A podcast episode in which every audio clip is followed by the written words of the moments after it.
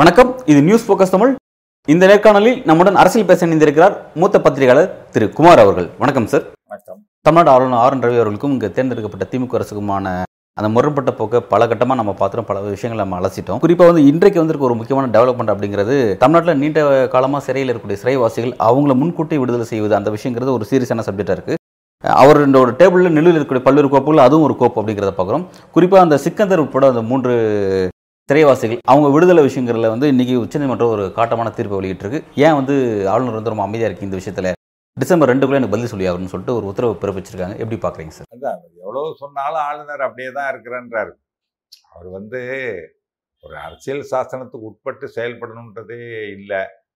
அவர் தான் அரசியல் சாசனம் என்பது இன்கம்ப்ளீட் டாக்குமெண்ட்டுங்கிறாரு போன இதில் பேசணும்ல நம்ம இன்கம்ப்ளீட் டாக்குமெண்ட்டுங்கிறாரு இப்போ அந்த பத்து மசோதா திருப்பி அனுப்பிச்சார். காரணமே சொல்லாமல் திருப்பி அனுப்புனார் பல்கலைக்கழக மசோதா. அதை திரும்ப நிறைவேற்றி அனுப்புனாங்க. அனுப்புனப்பறம் குடியரசுத் தலைவருக்கு அனுப்புனார். அப்போவே வந்து கோர்த்து கேட்டுது.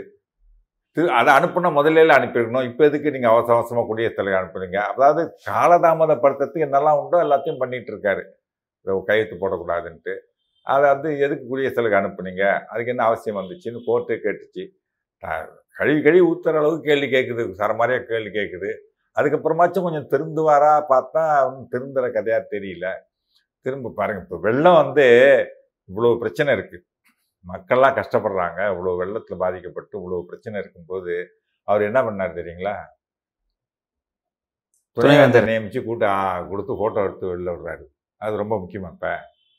ஆல்ரெடி அவர் தான் பல் பதிவாளர் அந்த பல்கலைக்கழகத்தில் பதிவாளர் அவர். அவர் துணைவேந்தர் பொறுப்பாக கொடுத்துருக்காங்க அவர்கிட்ட.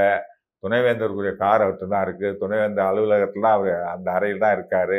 எல்லா கோப்புகளும் அவர் தான் கையெழுத்து போட்டுட்ருக்காரு உடனே நியமிக்கலாம். ஒன்றும் ஆகிட போகிறதில்ல இந்த மழை வெள்ளத்துக்கு நடுவில் அவரை கூப்பிட்டு ஜெயலலிதா மீன்வள பல்கலைக்கழகத்து துணைவேந்தரை நியமித்து ஆர்டர் கொடுக்குறாரு. ம், ஏதாவது இந்த மழையை பற்றி ஒரு பேசியிருக்காரா?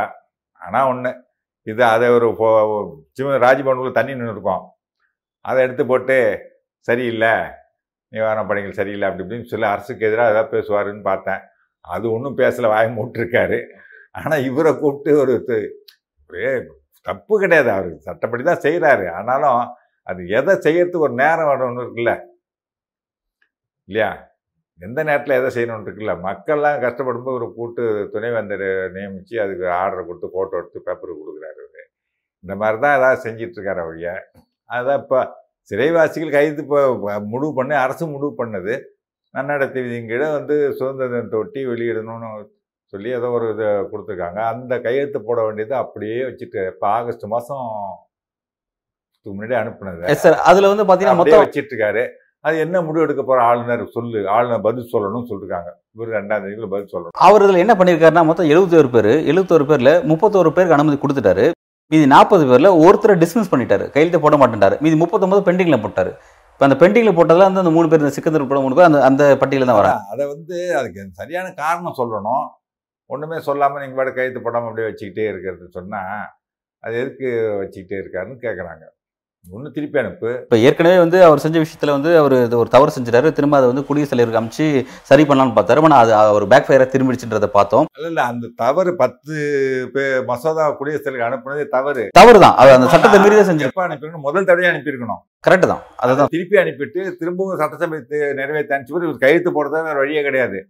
தாமதப்படுத்தணுங்கிறதுக்காக வேணும்னே வந்து குடியரசுத் தலைவர் குடியரசு அனுப்புறதுக்கு ச- சட்டத்துல இடம் கிடையாது. ரெண்டாவது இடம் அனுப்பிச்சா. கையெழுத்தம் போட்டாகணும். அது வந்து எப்பன்னா இது மாநில ச சம்மந்தப்பட்ட இதான் சட்டம். குடியரசுத் தலைவர் கையெழுத்து போட இப்போ நீட்டுன்னு வச்சுங்க குடியரசுத் தலைவர் கையெழுத்து போடணும் மத்திய அரசு சம்மந்தப்பட்டது தலைவர் கையெழுத்து போட்டால் தான் செல்லும் இவர் கையெழுத்து போட்டால் செல்லாது. இது மாநில அரசு சம்மந்தப்பட்ட குடியரசுத் தலைவருக்கு இது வேலையே கிடையாது. சும்மானா அனுப்பி வைக்கிறார். அவரோட நோக்கம் நமக்கு என்னன்னு புரியுது. உச்சநீதிமன்றம் என்ன சொல்லுச்சுன்னா ஆளுநர் வந்து எங்க முதல்வரோட உட்காந்து பேசுங்க. பேசி விஷயத்தை சுமூகமா முடிக்கும்னு சொல்லி சொன்னாங்க. ஆனா அவர் அந்த மாதிரி ஆக்டிவிட்டி இதுவரை இதை எடுத்தாரு? நான் சொல்லி கிட்டத்தட்ட. பத்து நாள் மேல ஆயிடுச்சு. எந்த ஆக்டிவிட்டி நடந்த மாதிரி தெரியல. எதுவும் நடக்கல.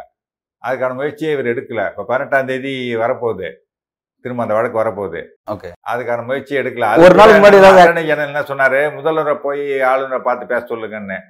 அதெல்லாம் அவசியம் இல்லை. ஆளுநர் வந்து முதல்வர் இன்வைட் பண்ணி பேச சொல்லு. அவர் எதுக்கு போகணும்? ஆளுநர் பண்ண தப்புன்றதுனால ஆளுநர் முதல்ல நீங்கள் வாங்க பேசணும் அப்படின்னு சொல்லி கூப்பிட்டு பேச சொல்லு அப்படின்னு சொல்லியிருக்காங்க. அதுக்கான எந்த முயற்சியும் இவர் எடுக்கலை. அது கேட்டால் இப்போ மழை அதனால் அவர் முதல்ல பிஸியாக இருந்தால் நான் கூப்பிடலன்னு சொல்லி சொல்லலாம். அது ஒரு காரணமாக இருக்கலாம். நம்ம வந்து சொல்ல முடியாது. ரெண்டு நாள் பார்த்தா தெரியும். இப்போ ஏற்கனவே அந்த விஷயங்கள்லாம் வந்து ஒரு வெறுப்பில் இருக்குது வெறுப்பில் இருக்கிற நேரத்தில் இந்த நேரத்தில் வந்து அவர் ஒரு புதுசாக ஒரு துணை வந்தார் இப்போ நியமனம் பண்ணுறது அப்படிங்கிறது உண்மையிலேயே வந்து அவர் அந்த தீர்ப்பை மதிக்கல. நான் இன்னும் அப்படியே தான் இருக்கேன் அப்படிங்கிற அவரோட அவரோட மனநிலையை தான் வெளிப்படுத்த அரசியல் சாஸ்திரம் இன்கம்ப்ளீட்னு சொல்றாரு. அப்புறம் எப்படி கோர்ட்டை மதிப்பார் அவரு? இன்னும் கோர்ட்டில் போயிட்டு நான் எத்தனையோ தடவை குட்டு வாங்கிட்டாரு. அதுக்கப்புறம் அவர் திருந்த மாட்டேங்கிறாரு. ஒரு சைக்கிள் அதாவது மனநிலை பாதிக்கப்பட்டு போட சொன்னல போனது அந்த மாதிரி தான் ஆயிருக்கும் போல இருக்காரு அதனால தான் அப்படி இருக்காரு. ஓகே சார் இப்போ இந்த விஷயத்தில் வந்து உச்சநீதிமன்றம் வந்து அடுத்து என்ன சொன்னாங்கன்னா இப்போ நீங்கள் இப்படியே பண்ணிட்டு இருந்தீங்கன்னா இப்போ நாங்கள் தலையிட வேண்டிய சூழல் வந்துரும். ஆமா நாங்க ஆர்டர் போடுவோன்றாங்க. ஓகே இப்போ ஆர்டர் போட்டுறது அப்படிங்கிறது நான் அது நாளைக்கு நீதிமன்றத்தால் செய்ய முடியுமா? ஏன்னா நாடாளுமன்றத்தில் சட்டமாக நிறைவேற்றமா நீதிமன்றத்தால் அந்த விஷயத்தில் செஞ்சிட முடியுமா? எப்படி பார்க்குறீங்க அது? அந்த அதுக்கான வாய்ப்பு எப்படி? அவங்க வந்து இத்தனை நாளைக்குள்ள வந்து போடணும்னு சொல்லி ஒரு உத்தரவு போட்டாங்கன்னு வச்சிங்க. ஓகே என்ன பண்ண முடியும் அந்த உத்தரவு நீதிமன்றத்தில் போட முடியுமா? வாய்ப்புகள் இருக்கா? வேற வழி இல்லைன்னா அதுதானே பண்ணி ஆகணும். ஓகே. இப்போ பேரறிவாளர் என்ன பண்ணாங்க? சட்டத்தில் இடம் இருக்குது நூற்றி நாற்பத்தி ஒன்றில் நான் ஒன் சிக்ஸ்டி ஒன் படி நீ போடணும். கையெழுத்து போடுறா போடு. ஒரு வாரத்தில் பார்ப்போம். இல்லைன்னு சொன்னால் ஒன் ஃபார்ட்டி டூ இருக்குது எங்களுக்கு பவர் இருக்குது நாங்கள் ரிலீஸ் பண்ணுறோம்னு சொல்லி அதை உத்தரவு போட்டாங்க. ஆளுநர் கையெழுத்து போட்டால் செல்லும். சட்டசபை அமைச்சரவை தீர்மானம் ஆளுநர் கையெழுத்து போட்டால் செல்லும். ஆளுநர் கையெழுத்து போட்டு செல்லலைங்கும் போது எனக்கு கையெழுத்து போட மாட்டேன்ன உடனே அவங்க உத்தரவு போட்டாங்க. அந்த மாதிரி தான் ஆக போகுது இப்போ. ஏதாவது ப்ரொவிஷன் இருக்கும். இல்லாமல் நாங்கள் வந்து பதினெட்டாம் தேதிக்குள்ள நாங்கள் ஆர்டர் போடணும்னு சொல்கிறாங்கன்னா ப்ரொவிஷன் இல்லாமல் சொல்ல மாட்டாங்களே ஜட்ஜஸ் நம்ம வக்கீல் இல்லை நமக்கு அவ்வளோக்கு சட்டம் ஃபுல்லாக தெரியாது. ஏதோ இல்லாமலாம் ஒரு ஜட்ஜ் அந்த மாதிரி ஒரு வார்த்தை வரும். இப்போ பதினெட்டாம் தேதி வரை அவர் இப்படி தான் இழுத்துட்டு போக போறாரு. திரும்ப அந்த பதவிக்கு மரியாதை கொடுத்து நீங்கள் கூப்பிட்டு பேசி பிரச்சனையை சால்வ் பண்ணுங்கன்னு சொல்கிறாங்க அது நீ செய்யலை பதினெட்டா பதினேழாம் தேதிக்குள்ளே பண்ணுங்க இப்போ செய்யலாம் அடுத்த இது வரும்போதுக்குள்ளே செய்யுங்கன்றாங்க. செய்யலைன்னு சொன்னால் அவங்க என்ன முடியுமோ அவங்களுக்கு இப்போ சட்டத்தில் என்ன அவங்களுக்கு அதிகாரம் இருக்கோ அதன்படி அவங்க ஆர்டர் போட போகிறாங்க அவ்வளோதான் அது வந்து உண்மையிலே இந்த ஆளுநருக்கும் ஆளுநர் நியமிச்சிருக்க அந்த குடியரசுத் தலைவர் அந்த ஒரு கெட்ட பேரை உள்துறை உள்துறை வந்து ஒரு அட்வைஸ் பண்ணுவாங்க. ஒன்றும் பண்ணலைன்னு வச்சுங்க போன தடவை அப்போ தமிழகம்னு சொல்லுன்னாரு. தமிழ்நாடு சொல்லக்கூடாதுன்னாரு. அப்புறம் எல்லாத்தையும் மாற்றிக்கிட்டாரு இந்த செந்தில் பாலாஜி விவகாரத்தில் அப்படி தான் டிஸ்மிஸ் பண்ணுறேன்ட்டு லெட்டர் அனுப்பிச்சாரு. அமித்ஷா கூப்பிட்டு ஏன் ஓரமெல்லாம் பண்ணிட்டு இருக்கிற? அப்படின்ன உடனே டிஸ்மிஸ் அந்த லெட்டரை ஆர்டரை நிறுத்தி வைக்கிறேன்னு சொல்லிட்டாரு. நிறுத்தி வச்சார் அட்டர்னி ஜெனரல் கருத்து கேட்க போகிறோன்னா அட்டர்னி ஜெனரல் போய் சென்னையில் டெல்லியில் ஒரு வாரம் இருந்தார். என்ன பண்ணார்? அங்கே போய் அவர் வீடு கட்டுற வேலையை பார்த்து வந்துட்டார். அட்டர்னி ஜெனரல் கேட்டாரான்னு தெரியல. கேட்டு தான் இன்றைக்கி அப்புறம் ஒன்று வாபஸ் வாங்கணும்ல? நிறுத்தி வச்சது அந்த ஆர்டரை வாபஸ் வாங்கணும். இல்லைன்னா அந்த ஆர்டர் போட்டது போட்டது தான் அப்படின்னு சொல்லணும். ஏதாவது ஒன்று சொல்லணும்ல? அட்டர்னி ஜெனரல் கருத்து கேட்டு வந்தவர் எதுவுமே கருத்து கேட்டு வந்து பேசாமல் இருக்காருன்னு இல்ல அதான் அந்த விஷயம் அப்படி ரொம்ப சைலண்டா இருக்கு. அப்படியே கோர்ட் சொல்லியிருக்கு இப்போ இவர் ஒரு அமைதியா இருக்காரு அடுத்த இயரிங் இவர் வரப்போது என்ன பண்ண போறாரு? இவர் வந்து ஆக்டிவிட்டி பார்த்தீங்கன்னா இன்னும் புதுசா துணை வந்து நியமி பேசுறது பூரா பொய் பொய்யா பேசுவாரு தப்பு தப்பா பண்ணுவாரு தப்பு தப்பா பேசுவாரு. அதுக்கு யாராவது வந்து இது பண்ணது தப்புயான்னு சொல்லிட்டா ப்ரூவ் பண்ணா கூட அதை பத்தி வாயை திறக்காத அமைதியா இருப்பார். மற்றவங்க சொன்னது இப்போ ஒரு குழந்தைகள் திருமணம் நடக்கவே இல்லைன்னாரு. தீட்சிதர்கள்ல அது வீடியோ ஆதாரம்லாம் கா தொலைக்காட்சியில் போட்டாங்க.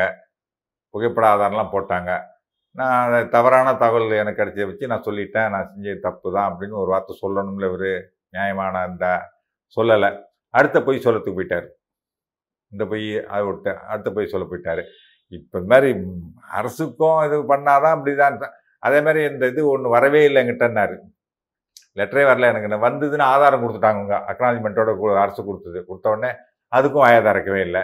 அரசு பண்ணால் தொலைக்காட்சிகள் சொன்னாதான் வாய மூட்டிருக்காருன்னா சுப்ரீம் கோர்ட் சொன்னாலும் வாய மூடிட்டு இருக்கலாம்னு இருக்காரு போல் இருக்கு. அது கடைசியில் குட்டு வாங்க போறாரு. அவர் அவரோட ஆக்டிவிட்டி அப்படிங்கிறது இந்த ஆளுநர் பதவிக்கு ஒரு கலங்கத்தை உண்டாக்குது ரெண்டா தனிப்பட்ட முறையில் அவருக்கே ஒரு கெட்ட பேரா மாற இவர் தான் இப்படி இப்படிதான்ப்பா அப்படின்னு அவருக்கு ஒரு கெட்ட பேர் வெக்கமான ஒரு இருந்தா தானே அதுக்கெல்லாம் கவலைப்படணும். ஒண்ணுமே இல்லையே. இப்படி சார் வந்து ஒரு சுயமரியாதைக்காக சுயமரியாதைன்னு ஒரு இருந்ததுன்னு வச்சுக்கோங்க. எப்போ பேரறிவாளனை வந்து ரிலீஸ் பண்ணி கையெழுத்து போட்டேன் நான் கையெழுத்து அதிகாரத்தை வந்து கோர்ட் எடுத்துக்கிச்சோ அன்றைக்கே ரிசைன்மெண்ட் போயிருக்கணும். இல்லையே? ஐயோ, உங்க அதிகாரம் நான் எடுத்துக்கிட்டேன்னு வச்சுங்க. அதிகாரம் இல்லாத தானே இருக்கீங்க? உங்க அதிகாரத்தை நான் எடுத்துக்கலாமா? கூடாது. எடுத்துக்கிட்ட பிறகு நீங்கள் அந்த பதவியில் இருக்கிறதுல நான் நாகரிகமா மரியாதை அது? இருக்கார்ல என்ன பண்ண முடியும்? ரோசனர் தான் விட்டுட்டு போயிடுவாங்க. வெளிப்படையாக தான் அவர் அப்படி நடந்துக்கிறாரு. ஆமாம் சரி இப்ப இந்த ஐந்து மாநில தேர்தலில் பாஜகவுக்கு ஒரு வெற்றி பெற்றிருக்கு. பாஜக பிரதமர் மோடியோட பிம்பம் உயர்ந்திருக்கு. இப்ப இது வந்து இன்னும் அவருக்கு வந்து ஒரு அவர் செய்யக்கூடிய விஷயத்தை இன்னும் துரிதப்படுத்துதா? அப்ப நம்ம தான் ஆட்சி நம்ம ஆட்சி தான் இருக்கு. இனிமேல் நம்ம இன்னும் கொஞ்சம் பூந்து விளையாடலாம் அந்த அரசை. அப்படின்னு இடத்துல அவர் நகர்ந்திருக்காரா? எப்படி பார்க்க இல்ல அது வர மாட்டாங்க இந்த தேர்தல் முடிகிற வரைக்கும் பார்ப்பாங்க. ரெண்டாயிரத்தி இருபத்தி நாலு அவங்க வெற்றி பெற்று வந்துட்டாங்கன்னா அவங்க வச்சதுதான் சட்டம் அவங்க செஞ்சதுதான் யாரும் எதுவும் கேட்க முடியாது. இல்லை ஏன்னா பிரதமர் மோடி என்ன சொல்றாருன்னா இந்த வெற்றிங்கிறது ஒரு நிலையான ஆட்சிக்கு ஒற்றைத்தன்மைக்கு கிடைச்சது. அதாவது மக்கள் மனசை வென்ற நபர்களுக்கு கிடைச்சது. எதிர்க்கட்சிகள் வந்து அந்த பொய்யான வாக்குறுதிகள் கொடுத்து தோத்துட்டாங்க. நான் வந்து சரியான வாக்குறுதி கொடுக்குறேன். நான் செய்யற ஆக்டிவிட்டிஸ்லாம் மக்கள் விரும்புறாங்க.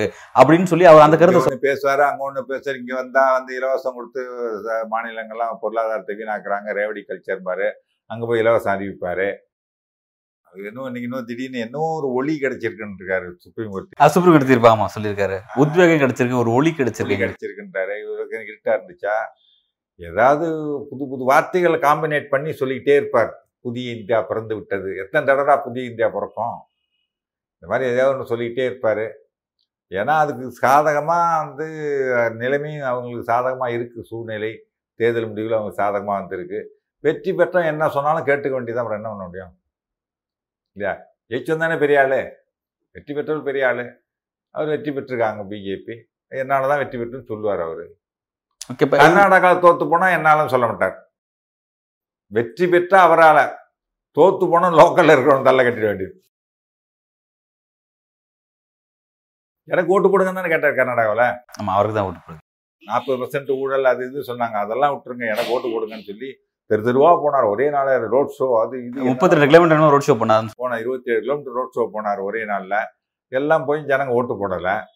அப்போ வந்து மோடிக்கு தானே அங்கே அடி விழுந்ததுன்னு சொல்லணும். மோடின்ற பிம்பம் உடஞ்சின்னு தானே சொல்லணும். அது சொல்லலையா அதை யாரும் வாய திறக்கலையா? லோக்கல் ஊழலால் தேர்த்து வச்சு அப்படின்ட்டாங்க உடனே. ஓகே இப்போ அந்த இப்போ என்ன கேட்க வந்தேன்னா இப்போ இந்த மாதிரி பிரதமர் மோடி பேசுகிற எலெக்ஷனுக்கு பிறகு மோடி பேசுகிற அவர் கான்ஃபிடென்ட் பேச்சு ஓவர் கான்ஃபிடென்ட்டாக பல இடங்கள் பேசுறாரு. அவர் அந்த மாதிரியான பேசுறது இந்த எலெக்ஷன் முடிவெல்லாம் இங்கே எதிர்க்கட்சிக்கு ஆளக்கூடிய மாநிலங்களில் ஆளுநர் மூலமாக ஒரு மறைமுக ஆட்சி செய்கிறாங்க அப்படிங்கிற விமர்சனம் இருக்குது அப்படி இருக்கும்போது ஆளுநருக்கு இந்த எலெக்ஷன் முடிவில் இன்னும் கொஞ்சம் துளிர் விட்டுருச்சா? அதை எப்படி அவங்க இன்னும் ஃபீல் பண்ணுறாங்கன்னு கேட்குறேன். இப்போ ஆளுநர் ரவி அங்கே ஆரிஃப் முகமது கான் பண்ணுறவர்களாம் எப்படி இதை ஃபீல் அப்போ இருந்தே அப்படி தானே இருக்காங்க. புதுசாக ஒன்றும் இல்லையா? அப்போ இருந்தே அப்படி தான் இருக்கிறாங்க. எல்லாத்தையுமே தனக்கான பேர் தட்டிக்கணும். பாருங்கள் அது வேர்ல்டு கப் கிரிக்கெட்டு கூட அங்கே கொண்டு வச்சு அங்கே நடத்த வான்கடை ஸ்டேடியத்தில் நடக்க வேண்டியதை கொண்டு அங்கே வச்சு அங்கே எல்லாருக்கும் நீல சட்டை போட்டு பார்த்தீங்கன்னா ஆஸ்திரேலியாக்காரனே இல்லை தெரியுங்களா? அங்க மேடையில் ஒரு பத்து பேர் தான் இருந்தான் இதில் ஸ்டேடியத்தில். யாருக்குமே விசாவே கொடுக்கலையோ டிக்கெட்டே கொடுக்கலையோ தெரியல. போட்டு அப்படியே ஆகும்னு சொல்லி ஜெயிச்சிருந்தா ஸ்ரீராம்னு இருப்பானுங்க. ஜெய் ஸ்ரீராம்னு கத்தி எங்களால் தான் ஜெயிச்சு மோடி தான் ஜெயிக்க வச்சாருன்னு சொல்லி மோடிக்கு இப்போ கிரீடம் சூட்டி அதுக்கு பட்டாபிஷேகம் பண்ணி திரும்ப பண்ணலாம்னு நினச்சாங்க. அதுக்கு வழி இல்லாம போயிடுச்சு. உண்மையிலே சொல்கிறேன் தோத்தத்துக்கு இந்தியாவிலே நிறைய பேர் சந்தோஷப்பட்டாங்க தெரியுமா? பல பேர் என்னன்னா வெற்றி பெற்ற ஆஸ்திரேலியாவுக்கு வாழ்த்துக்கள் தோல்வி அடைஞ்ச பாஜகவுக்கு அனுதாபங்கள். இந்தியாவுக்கு கிடையாது. பாஜகவுக்கு அனுதாபம். பாஜக தான் தோத்துதுன்றாடியா கிரிக்கெட்ல இந்தியா தோத்து சொல்லவே இல்லை. அந்த மாதிரி எல்லாத்துக்கும் தான் தான் காரணம். எல்லாத்தையும் நான் தான் செஞ்சேன். வந்துட்டு இது வந்து ரேடாரில் படாதபடிக்கு வேகம் மறைச்சிக்கிட்டு இருக்கோம் போயிட்டு வாங்க போன்னு சொல்லி சொன்னேன். என்னென்னோ புது புது கதையாக சொல்லிக்கிட்டு அதாவது அதான் சொன்னேன், நீ சவுத் ஆப்பிரிக்கா போனது தான் அந்த நிலவில் கூட போய் சுந்தராணி இறங்கிச்சில்ல இறங்கியிருக்காதுன்றாங்க. அந்த கொடியை காட்டணுன்னு பாருங்கள் எழுபதாயிரம் பேர் என்னோ பார்த்துட்டு இருந்திருக்காங்க அந்த இதுவை. அவர் கொடியை காட்டின உடனே லைவ் பார்த்துட்டு இருந்தது திடீர்னு இருபதாயிரம் ஆயிடுச்சான் ஐம்பதாயிரம் பேர் போயிட்டானுங்க. அவரோட முகம் வந்ததுக்கு அப்புறமா முகம் வந்த உடனே. அந்த மாதிரி போயிட்டு இருக்கு இது போன்ற விஷயங்கள்லாம் ஈடிக்கு இப்ப தேர்தல் முடிவுக்கு பிறகு ஈடிக்கும் ஆளுநர்களுக்கும் அது என்ன விதமான ஒரு உத்வேகத்தை கொடுத்துருக்கு அப்படிங்கறத நான் கேட்கறேன் இந்த தேர்தல் முடிவுனாலாம் ஆளுநருக்கோ இதெல்லாம் ஒன்றும் இருக்காது. மோடிக்கு கொடுத்துருக்கோம் அவ்வளோதான் மோடி என்ன சொல்றோ அதானே ஈடி செய்து. ஈடி இப்போ இங்கே அடி வாங்கிடுச்சு இல்ல. லஞ்சம் வாங்கி இப்போ ரைடு வந்து மோ ஈடி பண்ணிட்டு போய் ஈடி ஆஃபீஸுக்குள்ள போய் ரைடு பண்ணிட்டு ரைடு பண்ணாங்க. பட் அதுக்கான முகாந்தரல்னு சொல்லிட்டு இப்ப ஈடி வந்து டிஜிபி கிட்ட வந்து எங்க அலுவலகத்தை ரைடு பண்ணது வந்து முறையற்ற விஷயம் அது. அது வந்து நடவடிக்கை எடுக்கணும்னு சொல்லிட்டு இங்க டிஜிபி புகார் கொடுத்துருக்காங்களே. இப்போ டிஜிபி தானே? டிஜிபி அனுமதி இல்லாமல் அங்கே ரைடு பண்ணியிருப்பாங்க இடி அது விஜிலன்ஸ் தானே சார் அது? விஜிலன்ஸ் அது டிஜிபி இது வந்து DGP சட்ட தானே வரும். சட்ட ஒழுங்குத்துறை டிஜிபி தான். புகார் கொடுத்துருக்காங்க. அந்த இது வந்துட்டு விஜிலன்ஸ் இதுவும் டிஜிபிக்கு தான் வரும். அதெல்லாம் அனுமதி இல்லாமல் டிஜிபி போலீஸ் பாதுகாப்புலாம் இல்லாமல் போய் அங்கே இது பண்ணுவாங்க? அதெல்லாம் ஒன்றும் இவங்க புகார் கொடுக்கலாம் அவ்வளோதான் ஏங்க லஞ்சம் வாங்கினா லஞ்சம் வாங்கின இடத்துல போயிட்டு ரைடு பண்ண தான் செய்வாங்க. அது யார் பண்ணாலும் பண்ண தான் ரைடு பண்ண தான் செய்வாங்க. அதெல்லாம் ஒன்றும் அதிகாரம் இல்லை அப்படி இப்படின்னு சொல்கிறதெல்லாம் வந்து சும்மா பேச்சு. தமிழிசை கூட சொல்லுது. அதிகாரம் கிடையாது. யார் சொன்னது அதிகாரம் இல்லைன்ட்டு? அதிகாரம்லாம் செய்ய முடியுமா? ஒரு நடவடிக்கை எடுக்கிறதுக்கு முன்னாடி அட்டனை எங்கள் அட்வொகேட் ஜெனரல் வரைக்கும் எல்லாத்தையும் கேட்டு ஆலோசனை நடத்தி தானே முடிவு எடுத்திருப்பாங்க? இல்லாத எடுப்பாங்களா? சும்மா என்ன இடி என்ன அப்படி ஒரு இது என்ன ஜனாதிபதியா? ஜனாதிபதி மேலே கிரிமினல் கேஸ் போட முடியாது ஆளுநர் மேலே கிரிமினல் கேஸ் போட முடியாது. இடி அந்த மாதிரியா? அதெல்லாம் ஒன்றும் கிடையாது. சார் இப்போ இந்த ஐந்து மாநில தேர்தலுக்கு பிறகு இடி விஷயத்தை இன்னும் துரிதப்படுத்துறதுக்கான மோடி திட்டத்தை வச்சிருக்காரு. இப்போ ஜார்க்கண்ட் முதல்வர் ஹேமந்த் சோரன் அவருக்கு வந்து ஆறா ஆறாவது முறை ஒரு மாசம் ரெண்டு மாசம் தாங்க பண்ணலாம். அதுக்கு மேல அப்புறம் எலெக்ஷன் ஃபீவர் வந்துடும் ஓகே அதுக்குள்ள இடியை வச்சு என்னெல்லாம் பண்ணலாமோ பண்ணுவாங்க. அது வேணா குறிப்பா பண்ணலாம். எதிர்க்கட்சிகளுடைய எதிர்க்கட்சி இந்தியா கூட்டணியில் இருக்கக்கூடிய கட்சிகளுக்கு அவங்களுக்கு ஃபினான்சியல் பேக் போனா இருக்கக்கூடிய கார்பரேட்ஸ் அவனுங்களாம் முடக்கணும். அவங்களெல்லாம் போட்டு முடக்கிற அளவுக்கு இடியை டைட் பண்ணலாம்னு சொல்லிட்டு ஒரு திட்டம் வச்சிருக்காரு. பேக் போன கார்பரேட் இருக்கா? என்ன இது எதிர்கட்சிக்கு ஒவ்வொரு கட்சியிலும் ஃபினான்சியல் பேக் போன் இருக்கும்ல அந்த பேக் போனை காலி பண்ண ஏன்னா எலெக்ஷன்ல இப்போ இந்த ஐந்து மாநில தேர்தலில் காங்கிரஸ் வந்து பெரிய பணம் செலவு பண்ண முடியும் அதெல்லாம் நேரம் கொடுத்து முடிச்சிருப்பாங்க. இன்னும் எலெக்ஷன் அனௌன்ஸ் பண்ண பிறகு போய் பணம் வாங்க போறாங்க. அது மாதிரி அதுக்காக அந்த மாதிரி ஒன்றும் எதிர்கட்சிகளுக்கு வந்து பெரிய பேக் போன் கிடையாது பார்த்தீங்கன்னா தொள்ளாயிரம் கோடியோ எண்ணூறு கோடி தான் வச்சிருக்கு காங்கிரஸே. பிஜேபி நூறு வருஷத்துக்கு மேலான கட்சி. பிஜேபின்னு ஐயாயிரம் லட்சம் கோடி காசு வச்சிருக்காங்க. அதனால வந்து இதை விட இது மற்றபடி டார்ச்சர் கொடுப்பாங்க. முக்கியமானவங்களாம் இழுக்கிறதுக்கு தேர்தலுக்கு மீட்டிங் இழுக்கிறதுக்கு இவங்க கட்சி முக்கியமான அந்த இதில் இருக்கிறவங்கலாம் டார்ச்சர் கொடுத்து மிரட்டை கிரட்டி எங்கள் கட்சிக்கு வா கூப்பிடுறது. இந்த இதெல்லாம் ஒன்றும் துணிச்சலாக பண்ணுவாங்க. மற்றபடி வேற எதுவும் செய்ய முடியாது. வேற ஒன்றும் செய்ய முடியாது. அது கூட ஒரு மாதம் ரெண்டு மாதம் தான் ஜனவரி அதிகபட்சம் ஜனவரிக்கு அப்புறம்லாம் எலெக்ஷன் ஃபீவர் வந்துட்டாலும் எது செஞ்சாலும் எடுபடாது. ஈடியே மோடி சொல்கிறத கேட்பானு சந்தேகம் வரும். எலெக்ஷன் வந்துச்சுன்னா அதெல்லாம் கொஞ்சம் அடைக்கி தான் வச்சுப்பாங்க. அந்த இடத்துக்கு நகர்ந்துருவாங்க. ஆமாம். ஆமாம் பல்வேறு கேள்விக்கு ரொம்ப ஆழமாக உங்களோட கருத்தில் வழங்கிருக்கீங்க மிக்க நன்றி சார். நிலைக்கான நன்றி வணக்கம்.